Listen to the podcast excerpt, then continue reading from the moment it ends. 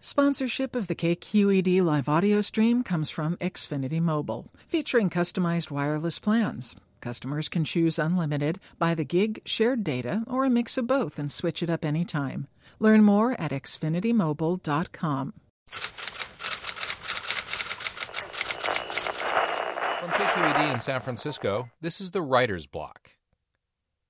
My name is Kristin Kimball, and I'm going to be reading from my book, The Dirty Life, which is about the year that we started our farm in northern New York. Two people and one cow was a lopsided equation. Our refrigerator was so full of dairy products in various forms, there was no room for anything else. One morning, I opened it to find some cream, and a quart jar of milk fell on my foot. We have to do something about this, I said. Mark had finished his breakfast and was scanning the weekly circular for useful tools. There's a litter of piglets for sale 20 minutes north, he said. They could drink some milk. I grabbed the phone and dialed, and before I'd hung up, I'd agreed to buy four, with a fifth thrown in for free, because he had fits, the lady said, and something was wrong with his neck. Mark was busy that morning trying to untangle the electrical panel in the west barn, so I drove by myself to pick them up. When I got there, I peered over the side of the horse stall where the piglets were sleeping in a heap and then drew back. I'd pictured creatures the size of chihuahuas, but they were twice that size.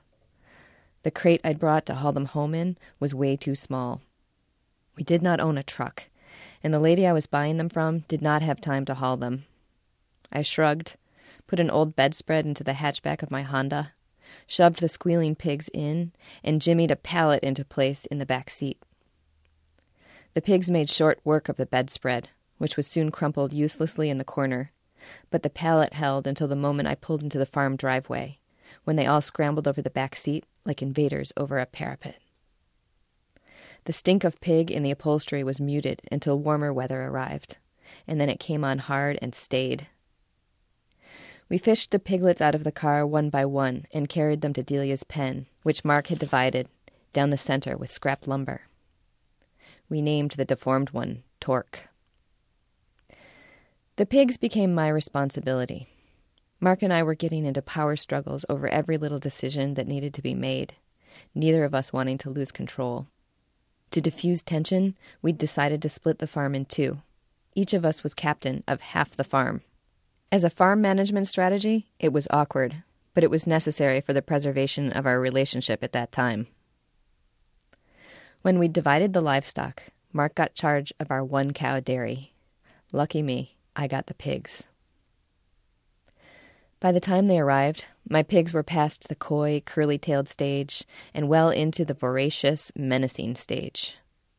Pigs really do have terrifically gluttonous natures. They can't help it. We've bred them to be professional eaters. Meat packed on as fast as possible onto four stumpy legs they can gain more than a pound a day. That kind of growth is fueled by prodigious appetite, and in a group situation, at feeding time, they are viciously competitive, using their dense bodies to check, and their sharp teeth to bite, and their deep throated barks to intimidate. The worst part of my day quickly became the moment when I would scramble over their pen wall carrying a five gallon bucket full of sour skim milk mixed with cornmeal and wade through a swarm of pig bodies intent on knocking me down. More than once, I ended up on my back, covered in sour milk and pig manure, shoved and bitten by five frenzied beasts. One on one, they were less menacing, but no less troublesome. One pig had figured out how to wiggle past the wall that divided the pig pen from the cow pen and when I arrived at the farm in the morning, I'd find her in with Delia. There was no way to get her back in the proper place without catching her, lifting her, and dropping her over the chest high barrier. It was like catching a large greased watermelon, a shockingly fast and willful one, one with an ear piercing squeal. I hit pig bottom one day during the darkest week of December, when the temperatures had ventured tentatively above freezing and the snow wilted into chilly, slick bottom puddles. I was alone on the farm, Mark off to the farmer's market in Troy, networking. Aside from chores and milking, my only job of the day was to move the pigs out of their pen in the west barn, which they'd outgrown, and into the roomy run in of the east barn thirty feet away, which I had already filled with a thick layer of mulch hay. I figured I could get this done quickly and then go home, stoke up the fire, and enjoy the almost unimaginable luxury of a quiet, empty house, a hot bath, and a book. The problem was that when it came down to it, I realized I had no idea how I was going to move those pigs. They'd become too big to carry. I knew from experience that they would not herd, and if I tried to push them, they would just push back. I suspected if they got loose outside, they'd be gone, quite possibly for good. Okay, I thought. I'm a smart person. I can figure out how to move five pigs 30 feet. The thing to do, I decided, was to build a chute. I filled a wheelbarrow with things I found in the machine shop that looked like they might be useful a hammer, a saw, and, eureka, some pieces of metal roofing, three feet wide by 15 feet long. Then I walked back to the barns and stared at my problem. The pig pen had a door that led out onto the alley between the two barns. But the door to the run in was all the way around on the east barn's south side. I was thinking I would somehow build a laneway for the pigs with the sheets of roofing, but I didn't have enough material to get all the way to the door of the east barn. Just then, as if on cue, a wet, sleety snow began to fall. The bath and the book that I had been looking forward to all week began to seem remote.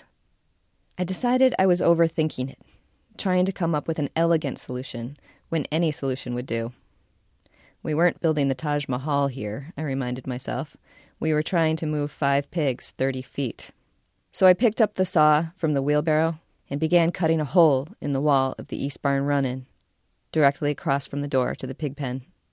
I was struggling mightily with the sawing, making very little progress, and the sleet was dripping off the edge of the barn down the collar of my coat when I heard a pickup idling in the driveway. I looked up to see Shep Shields, our neighbor from over the hill, hobbling toward me. Shep had become a daily visitor, bringing us small things from his barn that he thought we could use, or sometimes a box of cake he picked up at the store. On my birthday, he brought me a potted plant. He squinted at me through the sleet. I thought about how I must look wet, red fingered from the cold, cutting a hole in a perfectly good barn for no apparent reason. I don't want to tell you what to do, Shep began. This, I'd found, was a very common statement in the North Country. You're not considered rude if you don't return phone calls, or if you get drunk while working, or fail to show up as promised. But telling someone how to do something is bad form and requires a disclaimer. I braced myself. I don't want to tell you what to do, Shep said, but that saw you're using? That's a hacksaw. You want a wood saw and he hobbled back to his truck and left. I was coming up against a cold, hard truth.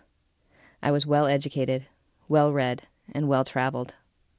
I could hold my own in cocktail conversation most places in the world, but when it came to physical work, I was virtually retarded.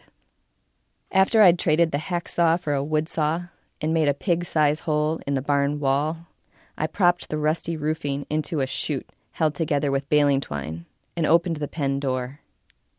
I braced myself for a five pig stampede, but absolutely nothing happened. I'd baited the chute and the run in with loaves of old bread soaked in sour milk, but for once the damn pigs weren't hungry. They had no desire to leave their snug, dry pen, and no amount of shoving, shouting, begging, or cursing would make them change their minds. I was cold, wet, and exhausted, and the sun was going down. It was time to milk Delia again. I'd pinned the pig's door open in such a way that I'd have to disassemble the entire chute in order to close it, something I was not at that moment willing to do. I finished the chores and left, hoping the pigs would feel bolder and hungrier in the dark and find their way through the chute to the run in on their own. I fell asleep as soon as I'd stripped off my clothes and had bad dreams about pigs all night. Mark did not get home from Troy until past midnight, so I got up alone the next morning and went to the farm to milk. It was still mostly dark when I pulled up to the barn, but as my headlights swept the alley, I could see that my chute was toast.